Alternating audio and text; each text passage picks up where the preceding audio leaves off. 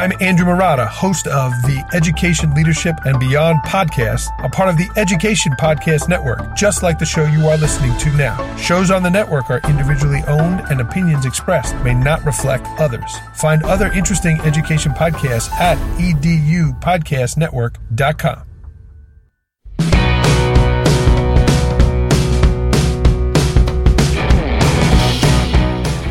Welcome to episode 104 of the Google Teacher Tribe podcast, your source for the latest Google for Education news, tips, tricks, and ideas you can use in class tomorrow. I'm Matt Miller from Ditch That Textbook. And I'm Kasey Bell from Shake Up Learning. And in today's episode, we actually have a couple of guests, y'all. You aren't going to believe it. We've been pretty bad about getting guests scheduled. So we do have a couple of special guests for you today. We have Matt's co authors from Don't Ditch That Tech. So I get to ask all kinds of good questions to find out more about these awesome strategies in this book.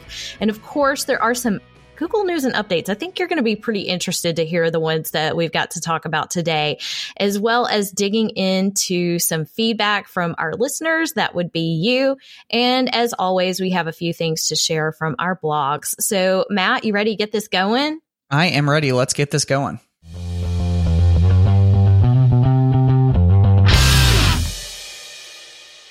All right, we're ready to drop some Google news and updates on you. There's always new things happening with Google tools, and so we've got a couple of things to share with you. One of them has to do with add-ons. So if you're familiar with add-ons, you know, these are kind of like the the extra functionality that you can add to a specific Google tool. Like you've got Sheets add-ons and Slides add-ons and Docs add-ons and all of that.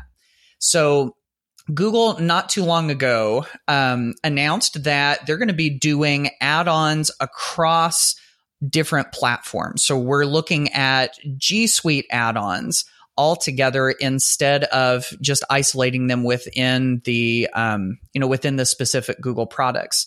So now um, they they say that this is releasing and is coming out.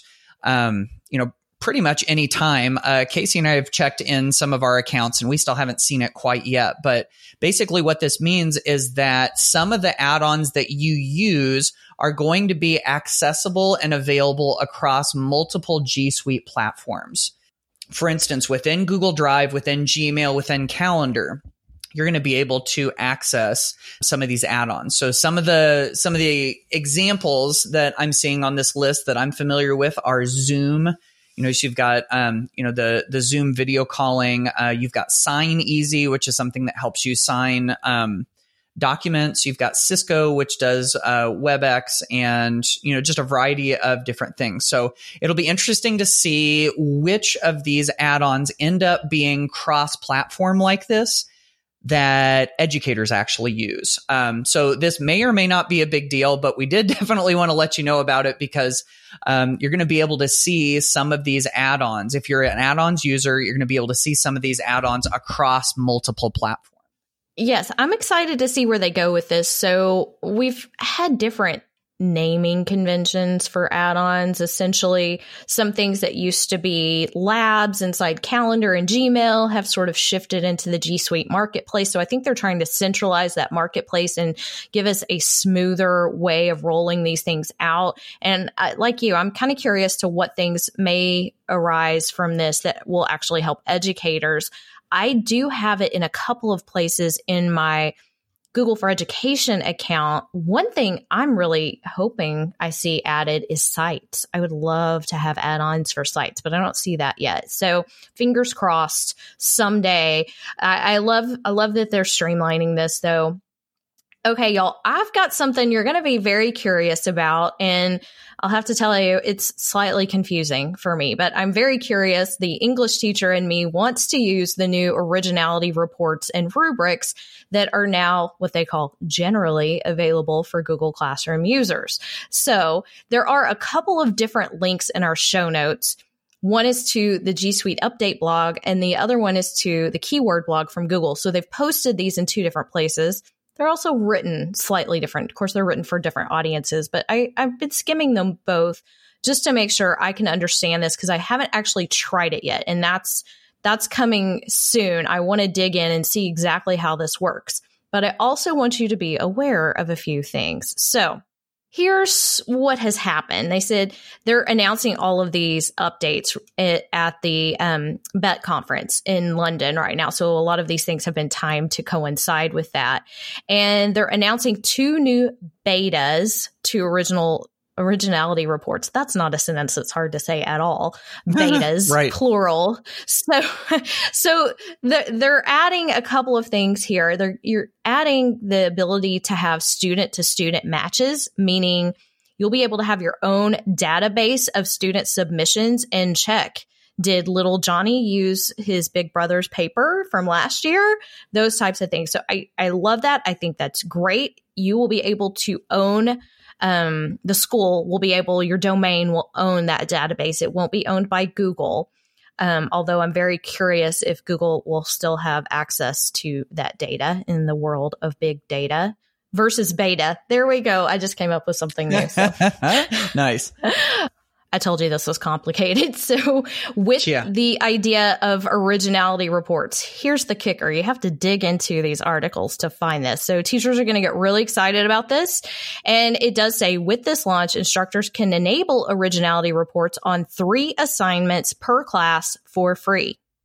Instructors whose admins have purchased G Suite Enterprise for Education get unlimited access to originality reports. So before you get too excited, they are slowly building this enterprise upgrade. This is this is an upgrade for G Suite for Education, which is free. But here we've got this little caveat here that we really have to worry about. So if you want to use all the features now, it seems like they are keeping some of the best features under this enterprise option. And that will take me into something I'm going to talk about a little bit later and some other upgrades that are coming. So that's the original originality reports. And we also have the ability to create rubrics inside Google Classroom. So with the new rubrics feature, educators can now create a rubric while they create an assignment reuse rubrics from a previous assignment rather than having to create one from scratch.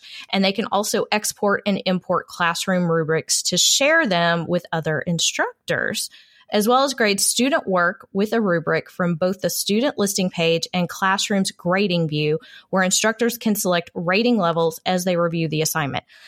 I almost didn't make it through that paragraph. I had to read that. it's so complicated. There's so many things to understand about this. So I'm excited to where this is taking us. Again, keep in mind, some of this is still beta. Some of this is not widely available yet, even if you sign up for beta. And then you got to have this enterprise option. So, um, way to complicate things google i'm i'm a little upset about some of this being paid features because one of the reasons why i love google so much is that typically most of the things I want to use are free. So, Casey, I think both you and I know, and probably everybody listening to this knows that this whole originality reports, like a plagiarism checker, that kind of thing, this is one of those things that people have been begging and begging and begging and begging for. And so, um, you know, for those of you that were really looking for it, the good news is that we're starting to see some progress on it. But like you were saying, it might not necessarily be available to everyone, which is which is a bummer. I do like the idea of having the rubrics. You know, we've had the Goobric option, which connects with Doctopus, but to have something official within um, within the Google sphere, I think is is a really good is a really good step forward. Yes, I hope so. So I'm really excited to hear who has tried any of this, how it's working for you, anybody trying the beta option. The thing that I said I was going to get to, we don't actually have time to get to, but we'll talk about it soon uh, about some of the new things that are coming to Chromebooks that may also cost us. So uh, just sort of making those those two connections there that we're we're getting a little bit of an upgrade option from Google on a few things. So we'll hit that next time. We just we've got too much to share with you today. Right. Yeah. We've got, that's, that's our problem, right? We've, we just got too much stuff to share. So if you want to see any of the links to anything we've talked about in this show or will talk about in this show, feel free to head to our show notes at googleteachertribe.com slash 104.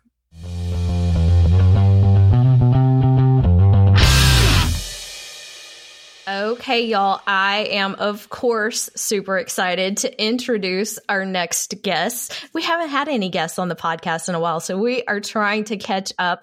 And we actually have two new guests to share with you today who happen to be co authors with that guy you know, Matt Miller. they have written a book called Don't Ditch That Tech upgrade to a differentiated classroom using technology. And I realize you are both educators, but you have very different experiences as, educators. So tell us a little bit about who you are and what you actually do. How many hats do you wear? Oh, I think between us, we wear a lot of different hats. Sorry about my voice. I've had a cold here in Winterland of Indiana. I'm Angie Ridgway, and I serve as a professor of secondary education at University of Indianapolis, not to be confused with Indiana University, um, which my dentist confused the other day. and we're a small liberal arts college in the city of Indianapolis. Most of my assignment uh, recently has been in educational psychology, but I also teach um, secondary methods. Um, Matt and I met each other through foreign language teaching circles because I'm a Spanish teacher um, I teach assessment of learning and um, I run uh, a lot of the clinical portions, the full time internship for our secondary programs. So I'm in the classrooms all the time, either myself as a teacher or coaching teachers.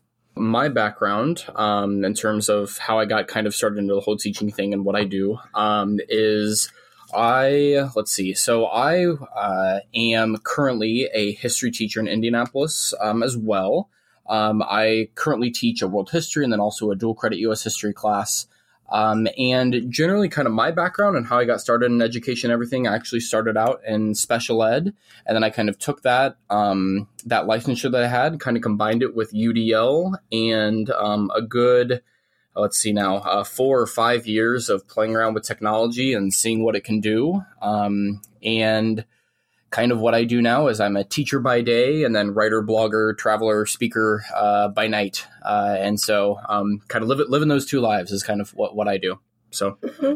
So you are both some very busy people, but we probably need to clarify one thing because you have the same last name that many yeah. people listening may make the mistake and think that you are a married couple. And um, no, no, no, we're not going to go there. So uh, Angie is the mother of Nate, so we're we're talking to a mother son team who have teamed up with Matt and written this amazing book, and I really am enjoying it. And as someone who is such a proponent of differentiation, that this is going to give us some practical ideas. Y'all know that's what we like here on the Google Teacher Tribe podcast. Let's hear more about this book. So I'm very curious when I see the name Don't Ditch That Tech. Mm-hmm. I'm like, okay, where are you going with this? Okay, Matt usually ditches things, but of course we don't want to ditch yeah. that tech. Uh-huh. So, so explain a little bit about the name and how you came up with this. Um, so it was actually my wife that came up with the name. Um, she was the one that suggested it, and and I also really really liked it too. You know, obviously, you know that that had to happen. Um, but I uh, we were a little bit nervous actually about putting "don't" in front of it, um, Matt, and, and I remember editors were pretty nervous yeah, about I, that. And I, yes, and I remember the editors being a little bit uh, concerned about it too because like you're starting off with a negative. Um, but I think uh, I think the thing that really that that we like about it um, is that when we're talking about uh, the subtitle of the book, which is um, differentiation in a digital world, is that we're really um, kind of taking an overall um, kind of like a step back to think about how we're kind of philosophically approaching the classroom. And then what we really wanted to do was take that um, and kind of balance that with a lot of practical ideas about how you can actually um, accomplish, uh, you know, those particular things. And, and, the other thing that kind of went along with that too is we also, since it's a book about differentiation, we wanted the book to be differentiated too. Um, and so we kind of came up with a model um, that people can use to kind of think about how they actually differentiate with technology in the classroom. And I think one of the things that spoke to me with that title is as I work with, um, I also work in a capacity here at the university as a faculty fellow. So I work in faculty development. So as I work with new professors and then new K 12 teachers, I see that it's pretty easy to become quickly frustrated with technology Uh-huh. if you don't think about both your entry point and then going in kind of step by step and little by little in terms of integrating that into your classroom or changing some of your pedagogical approaches. And so it's a statement to a teacher like, don't just throw it away because there's a tremendous power in harnessing technology and using that really to make, I mean, Matt just wrote a blog about this, really to make your life easier and to save yourself time. hmm Yeah. And let's let's dig into that just a little bit. I know um that's one of the super helpful things I think that that people have told us that comes through all of this is that um you know there's sort of this mistaken belief that differentiation is making dozens and dozens of versions of the exact same assignment and it's time consuming and it's frustrating and all of that. Um and it, that's not necessarily the case. And Angie, you just mentioned the efficiency side of it. That um, you know, one of the things that we that we really explored when writing this book was can technology help us to do better differentiated instruction and more efficient differentiated instruction so that we end up saving time? And we found lots of examples of how that was the case. So um, do you guys want to dive into a couple of the things that that we that we talk about there Yeah, definitely. Um, I think one of my I, and one of my favorite things that we kind of talked about in the book, as well as you know things that I've kind of reflected upon um, since then, is and this, is definitely true with Google Apps. What I'm about to describe uh, is that every G Suite app um, has something called that that I've now come up actually with a pretty clever name for. I think it's called Copy Paste Mutate. Um, which is you can take any Google Doc, any Google Drawing, uh, any you know, like it can be anything, uh, and you can copy, paste it, and then add some kind of a mutation to it uh, that you know adds or subtracts scaffolding for kids, and then you know all it then comes down to is just distributing it out. Um, so you know whether that's um, you know adding in pictures or gifs or YouTube clips, uh, vocab word banks, sentence stems. Mhm. Um, adding in you know different kind of complexity to the questions the number of multiple choice options uh, Changing the language. changing the language and, and the thing is that because of that copy paste feature i mean it, it takes maybe two minutes Mhm. to add modifications in Mhm. and then you just again copy paste mutate it again Mhm. um, you know for, for more modifications so that's a really really quick and easy one and it's made so easy by all the different google apps as well And that So- was really when I talked to Nathan about the idea for the book, that was really where my head was going. That with technological tools, you can do this copy, paste, mutate so much more quickly if you think about it than if you're back with an old fashioned, let's type something out on the computer, then let's print it, let's type another version for another student. yeah You don't even have to even go to all those steps because in three or four clicks, you can have versions that support three different groups of students or three different kinds of learners. And Yeah. that is the power Yeah, of and- technology that we just have to teach teachers and we have to harness right for ourselves to meet our students' needs. Yeah, absolutely. And you know, there's there's another piece to that too that um, I thought was so easy and um, used a tool that I wasn't familiar with um, that that Nate contributed to the book, and that had to do with whenever you've got to give different groups of instructions to different students. Sometimes that can be a hassle, you know, trying to type Yeah. text instructions or trying to record videos, and it takes all of this time. But um, Nate introduced me to this tool, IORAD, that lets you Mhm. create these really good step by step tutorials that really just do not take very much time at all. So you can really make these tutorials for different groups of students and different students with different needs, and you can make multiple of them in a very short amount of time. Nate, did you want to touch on that real quick? Yeah, definitely. So IORAD, um, it basically kind of what it does is if you imagine like ba- back in the good old days of me being in the, in the high school uh, environment there, we, whenever we went to a computer lab, um, we uh, got these like, you know, printout sheets of like step-by-step instructions, right? And then if like this teacher was real sophisticated, they might have screenshots, um, you know, to get, to go along with the instructions. Um, however, what IORAD does is it makes, um, whenever you make a tutorial and you simply make them by um, actually doing the action on your screen, um, and it's both a Chrome app as well as a desktop app. Um, and when you actually record them, then and the student gets the tutorial, and you can embed them, you can share them, you can email them. Um, they have to actually do the exact same actions on the screen uh, that they would be doing in real life.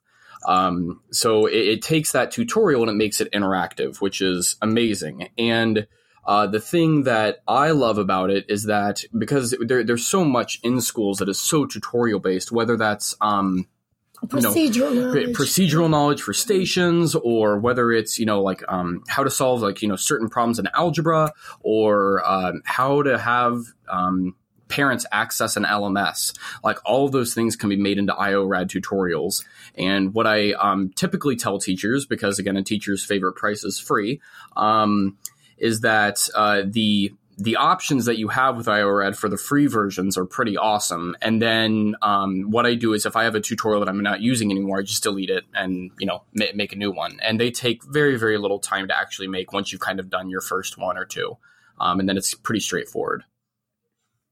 I love that tool. This is new for me. I had heard this word before, wasn't really sure how to pronounce it either. So yeah. I am really excited to explore. Uh, is it LORAD? Is that how IORAD. I, oh. See, see, when you yeah. look at it capitalized, I think that's why I keep seeing yes, IORAD because that's not that's not hard to yeah. say at and all. I use it, I use it for subplans and um, flipped classroom settings too because like if you ever have like students going through a hyperdoc or a hyperslide or anything like that, it is an amazing tool for um, kind of foolproofing, you know, procedural items. And y'all had so many like classroom application ideas. I love that this book is so focused on making this doable. And everything you've said so far is something that I, I find myself saying all the time about differentiation that technology just levels the playing field, that it makes things so much easier for us to both differentiate, but also for students to modify even in their own capacity. And I feel like that's, that's really the power. You know, when I think back to my classroom when I didn't have access to very much technology, it was so much harder and it was so much more obvious when you differentiated or especially when you mo- modified for certain students, it was very obvious that they got got a different assignment or they got a different book to read or something else. And so I love the fact that we can add some anonymity into some of the modifications that we deliver and can differentiate in some different ways too. So as I was digging into the book and really getting the ideas, the foundational ideas that you have here, which are brilliant, by the way, I stumbled upon this thing called the five principles of Don't Ditch That Tech, which I feel like is a really good framework for everything we're talking about here today. So who wants who wants to help explain that? Yeah, so the, with the five principles, there's, um, and I think we, as much as, and I know uh, listeners uh, love technology, and as much as I know that we all love technology, there are certain things that uh, technology can and it cannot do. And so what we wanted to try to do was really um, kind of boil down to what we thought are like the underlying um, principles, uh, you know, the foundation of the book. Uh, so first of all, and we'll kind of go through the five um, here, just in order of which they actually show up in the book itself. Um, we say technology should be uh, used to enhance students' learning and should rely on evidence based practices. There's no substitute for great teaching or great student to teacher relationships. Like, and, and this basically, very simply, uh, if you don't have relationships and if you are not teaching based on any kind of science based practice and you're just kind of throwing, um, you know, technology noodles at the wall, uh, you're, you're basically wasting your time um, like you can come up with and, and find as many creative apps and you know ideas and um, you know but if, if it's actually not backed by some kind of actual results then you probably should just kind of leave it alone um, so the two, uh, the second one, uh, technology should help us work with content in interactive, meaningful ways. And this is, um, for me, like especially really, really true, um, for, you know, my students and where I teach um, because a lot of my students don't have um, a lot of background knowledge, and um, you know, in history it demands so much. So the more that I can get my students to feel like they're in um, you know, and Matt Matt talks lots about this, and um, and so does Dave Burgess as well about like having students feel you know some kind of an experience and connection to their learning um, is really really important. Uh, three, technology should help teachers and students cross varied developmental levels. Um, a lot of this comes down to like how you actually apply it um, in you know in, in, the classroom itself. Whether that's you know giving students choice or um, allowing students to you know basically express their preferences about how they're most interested in learning, um, as well as I think um, have students you know develop anything from a variety of you know uh, products or content or processes and, and giving lot, lots and lots and lots and lots of options. So, four is technology should eventually empower students to be designers of their own learning. Um, and this really goes to what I know that we both feel about differentiation, um, mom, is that we uh, we think that the the ultimate point that we can get to is where students are uh, differentiating for themselves as to what they feel would help them be the most successful learners in the classroom, um, where the teacher is giving uh, that and, and has that level of trust and control with them. Um, and then five uh, kind of goes to the, one of the later chapters in our books, and that's uh, technology should promote uh, reflection and metacognition. Um, there is nothing more student centered than metacognitive practices in a classroom, uh, literally because uh, you can't do metacognition for students. Uh, they have to, uh, you, know, you can't jump inside their brain and know what they know. Um, so, anytime that you are getting to the point where you're having students think about their thinking, the better. Exactly. And thank you for defining that. So, just in case someone didn't understand, you know, this whole metacognition has become a big word that everybody's talking about, but to think about your thinking is is huge. And sorry, Matt, I stepped on your toes a little bit there. What were you going to say?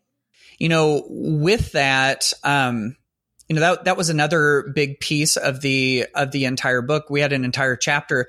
Um, in fact, the the chapters instead of just being numbered the way that a lot of them do, we assigned a letter to each chapter. So the chapters end up spelling "ditch it" And right after the it, one of the chapters is an exclamation point.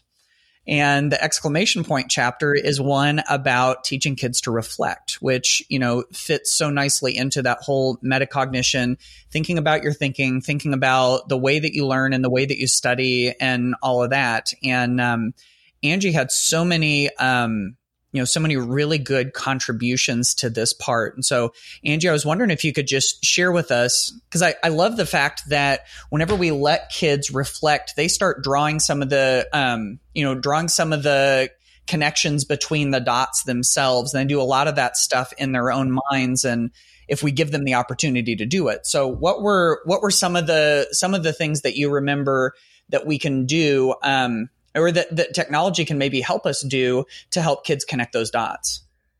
Um, well, I think what I see a few things. One of the first things is with learners in today's society, they're not going to remember everything you teach them, and they're not going to be able to experience all the information that comes at them, either in your course or in school or in life. So, what we have to be able to do is teach teach children, teach students to be thinkers because the information is being produced much more quickly than any consumer can consume or learn it, right? And so, more important than ever is that they're metacognitive and they're reflecting on their learning because there's information that's going to exist a year from now in any field that didn't happen right now. Um, some of the things that I think we can do with technology is I found with my students I can um, gather their thinking about their thinking so much more quickly and in, how shall we say, um, kind of a bundled fashion that I can process that because the different technological apps allow them to all be in one spot. It used to be, you know, they might write a reflection and you had 50 papers that you carried home and 20 of them blew out of your hands when you shut the car door, right? but with you know with a like a google form reflection in a very quick when you pull that into a, a google sheet in in a few moments time even between course sections you can say uh-oh my students have a misconception. When i see the next course section i need to teach that differently. Or oops we went the wrong way. When i see them tomorrow i have to modify my lesson. Or this group of kids is struggling so i've got to support them differently Um, and so I've been using a lot of Google Forms. Uh, Penzu Journal is very good for having students journal if they're into that. Um, Nathan and I both use Dot Storming, which is more like a voting app, but it does promote reflection because they have to reflect as they vote for preferences or classroom guidelines or they vote on what material they understand best and don't understand. And here's where we turn it over to the learner. So we might think, I might think when my students come in and they say, Dr. Ridgway, I really need this to learn the material. We, at first blush, we might say, Oh my gosh, I've just been handed another task. But the reality is you have just empowered that student to have agency and ownership in his own learning. And that is such a powerful skill for that student in the rest of his or her life because then they learn to be advocates, not just in learning situations, but advocates for themselves in their employment, in their collegial relationships, in their personal relationships. So there's a lot of power in teaching students to really think about the way that they learn and they interact in classroom situations because it promotes transfer right? And what we know from educational psychology is that students who are good at transfer are really good at learning. And so when you show them, you guide them in making those connections between disciplines, you're guiding them and becoming really strong learners. Mm-hmm. I mean, some of some of this that I that I've done in my own classroom recently has been literally um, just problem solving on the fly. Where I had a couple of students um, who had, because I teach at a high school level, had concussions, and they could not read um, text on the computer. And so uh, what I did is I just took you know a very my very simple computer microphone and just recorded uh, with Audacity just the actual audiobook um, you know versions of the chapters that I was having the student read students read and it took me like I think 15 minutes a chapter mm-hmm. um, when I when I was doing it uh, today. Um, and now the students will come to me and say, Hey, you know, is there any way that you could record those on audiobook again? That was really, really helpful. So um, a lot of it is again like when you can show students that you're problem solving yourself and trying to make this an accessible and um, you know easy platform for them to learn uh, good things happen that's amazing and and the fact that you're seeing results not only that you're reaching all learners but you're finding ways to connect with them and how that relationship is going to grow because they recognize that you're doing this to help them. You know, I think that you, you hit the, the nail on the head with that and going back to that whole, you know, teaching students how to learn is the best skill we can give them. You know, I think Angie, you were talking about the fact that, you know, it's so hard for students to just learn one thing because it changes all the time, especially when it comes to technology. And I think that's that's where I struggle in my role because I do still have to teach a lot of how to, but I try to pull that back because if I teach even a teacher, how to do something in Google Docs, it's probably going to change tomorrow anyway. So, you know, we, we have to be able to empower the students. And I think that's what's so fantastic about all of these ideas and strategies. And I'm, I'm busy taking notes and trying to get all these links in our show notes for everyone. So just so everyone listening knows, we're, go- we're going to have this in the show notes for you at googleteachertribe.com slash 104. I want to know, is there something in this book, some really fantastic strategy or lesson that excites you more than others? Do you have a favorite? Um, I, I think out, out of like me personally, the, the lessons that I enjoy more than any other teaching with students, um, I'm sure, mom, you have your own favorites that you've done, um, are the ones where um, I, have gotten to the point with certain groups of, of, kids by the end of the year, and I'm really letting them show what they want um, or show their knowledge in, in a way that's comfortable um, to them. That's so, exactly what I was going to say. um, and and like one of my favorite things to do is we we have a couple of longer texts that I have to read in my upper level course because it's kind of like a college course for um, my current juniors. And there's one um, project where they've encountered these choose, uh, choose your own journey stories the entire semester, and then I turn it over to them and I have them use primary sources and secondary sources to develop historically accurate choose your own journey stories. And the results I get are just silly, awesome, um, because students can, can really show what they know. But then I start opening up even more. Um, I mean, uh, basically, it's going to sound very, very strange uh, for, from a history teacher's perspective, is that I got rid of students writing essays. Mm-hmm. Um, and we have a whole blog post on this about 18 alternative mm-hmm. essays yes. out there. Um, and it, because basically, in, in, my way of thinking about it is like this: is that I'll have very, very few students who go on and actually major as history majors in, in you know in college, right. um, and th- there's no reason then that I should be subjecting them to the same torment that I've now had to endure all the way almost through a master's degree.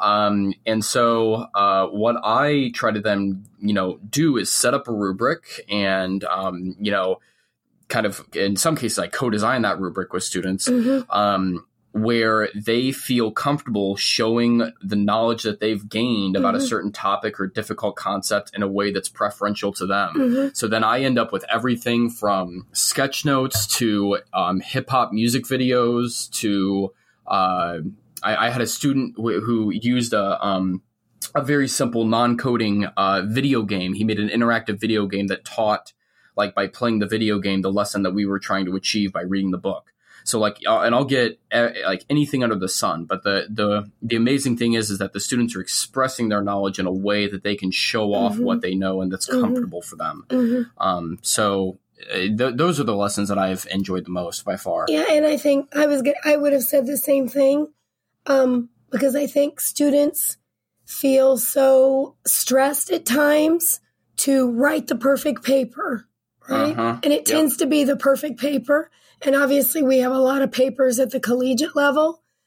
But what I've come to do is, like Nathan said, to be very transparent in my expectations or to build the expectations in partnership with the students, because then they start to understand what quality work looks like. Again, a skill that they can transfer to their work or academic life.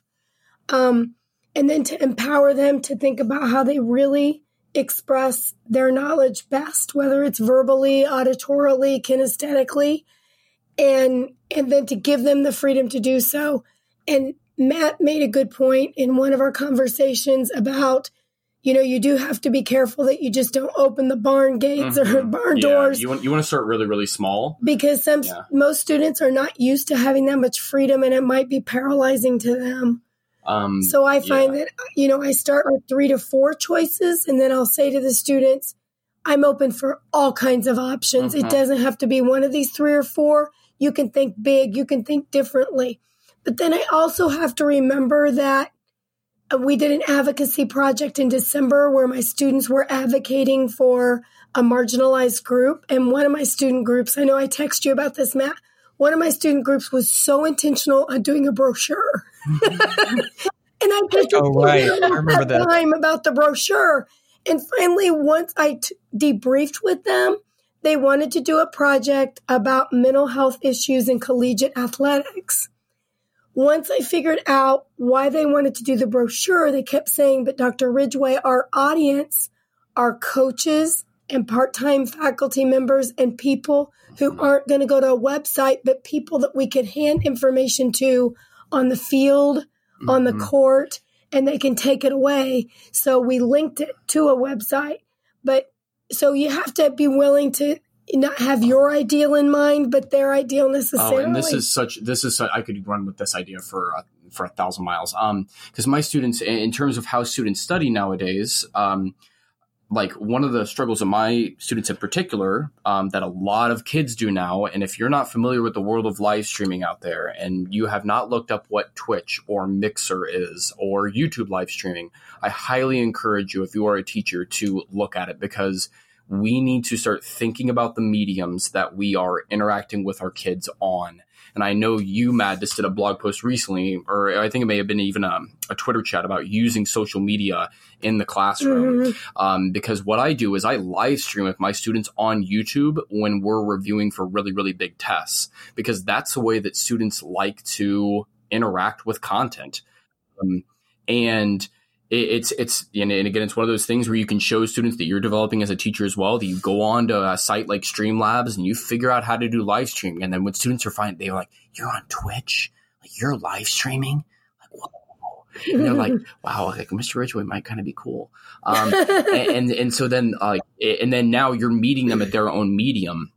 Um, and the thing is too is that um, I, I think also my my wife the other day said you you need to keep office hours, and I'm like students don't play office hours. They they don't they don't have a concept of that, mm-hmm. right? Like like um, the confined time. Yes, like yeah. the confined time. Like that's such an archaic Passover of such an old handed down Eurocentric model of how we think about you know getting re- reaching out for assistance. Mm-hmm. Like what students do now is they go to YouTube, they'll look up help. Right. so like I tell my students, you want to text me, you know, through Remind.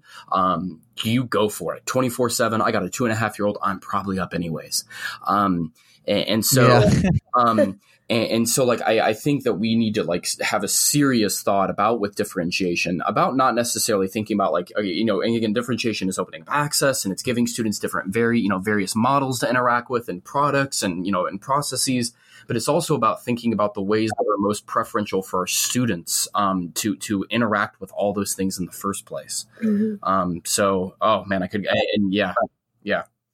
Yeah, no, this is this has been fantastic. Um, lots of lots of really good things to chew on. We got some new tools and some new strategies that we can use. That's you know everything that we hope that it would be. Um, if you want to be able to find Nate and Angie online, my goodness, there are lots and lots of places. So, um, you know, uh, there's they they have a great podcast called the Make It Till Friday podcast, so you can definitely go check that out. There's the blog Teaching from the Ridge um, which is super easy to fry, find. It's just teachingfromtheridge.com. And um, there's just, uh, you know, probably, you know, social media is a super easy way too. What's the best place for people to get in contact with you guys? Um, probably Twitter. We're most active on there, um, just because we both do come from primarily secondary backgrounds, and mm-hmm. I found that a lot of secondary teachers are on Twitter mm-hmm. um, compared to Instagram. Um, so our Twitter is real simple. It's um, at Teach from Ridge, uh, just like how it sounds, all one word. Um, and then uh, we also do have an Instagram as well, um, and then uh, obviously our website, our, our blog. So um, we're we're primarily primarily across those three mediums. Excellent. All right, this has been great. Um, you know that's that's kind of unfair for me to say because I'm one of the co-authors, but you guys really did drop some some really good uh, things for us to think about in here, and um, I think I think I can speak for Kasey that this this was this was a good illuminating conversation. Yes, I agree that what you're giving us here is not our typical podcast episode, but I hope everyone will enjoy this because I think it goes much deeper than what a lot of people expect. And that's a good thing. So thank you so much for helping us take this deep dive into meaningful differentiation and how technology can support that. Thank you, Kasey. Thank you, Matt. Yes, thanks, Kasey. Thanks, Matt. All right, folks, how great was that? Lots and lots and lots of good resources from Nate and Angie. I knew that they were going to bring it. And so, since we've had so much from them, we're going to get to one quick mailbag thing here. So, we got a voice message from Melanie Sampson Cormier, and she is from Edmonton, Canada, and she has a question about Google Classroom. So, Melanie, go ahead and take it. Hi, Matt and Kasey. This is Melanie Sampson Cormier from Edmonton, Canada. Love the show, by the way.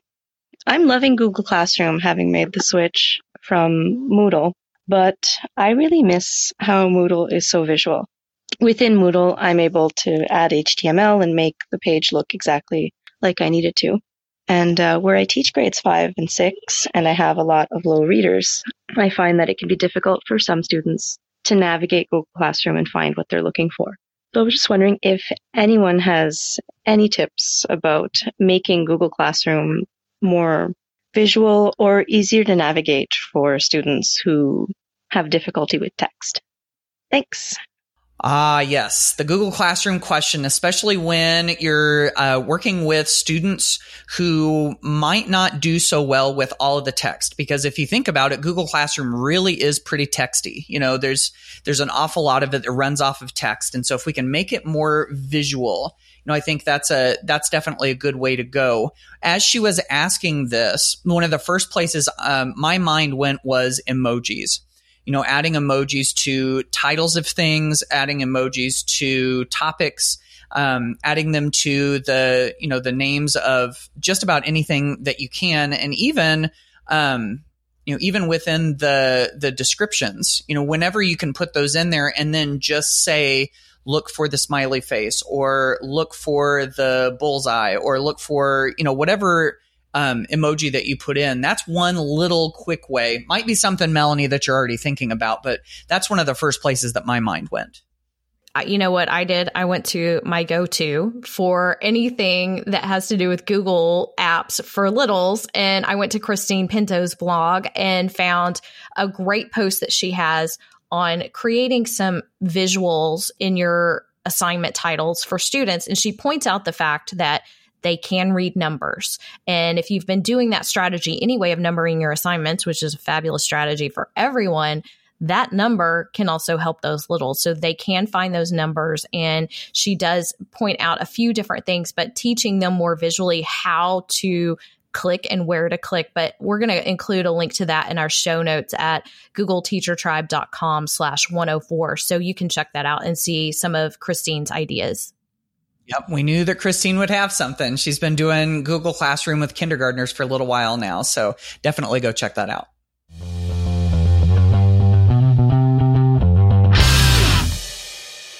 Well, this has been an action packed episode, y'all. And Ooh. you know, we've got lots of things to share from the blogs too. So I'm going to hit these very quickly. But uh, see, the day this podcast comes out on a Monday is the day before my series called It's Not About Google will end. So it's a four part podcast and blog series all about how to create dynamic learning experiences with Google tools in the classroom. There's a fabulous little freebie that you can get with that.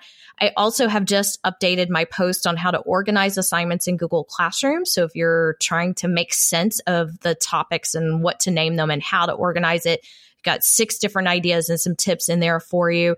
And one quick thing to note I am facilitating a free book study of the Shake Up Learning book, and it starts February 13th. Ah, yes. Wow, that's good stuff right there. That's that's packed.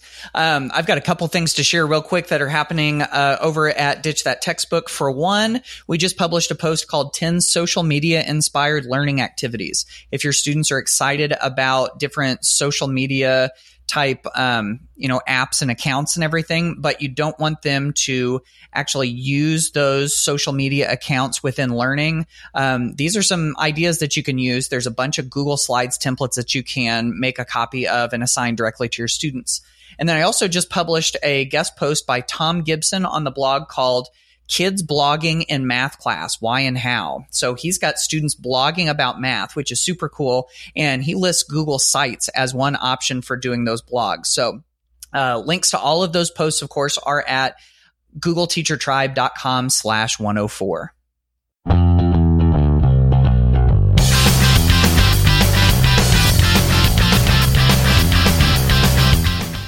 All right, Tribe, that wraps up another episode of the Google Teacher Tribe podcast. Again, special thanks to my co authors in the book Don't Ditch That Tech, Nate and Angie Ridgway, who brought it. Yeah, just gave us all sorts of things to think about and to try in our classrooms. So um, we so appreciate you being a listener. If you haven't subscribed to the podcast, we would love to have you subscribe. If you have subscribed and you've listened for a while and you're still listening, then you might consider writing a review on iTunes, which helps us to get found by other teachers. So, again, thanks for listening, and we will see you on the next episode of the Google Teacher Tribe podcast. Bye, y'all.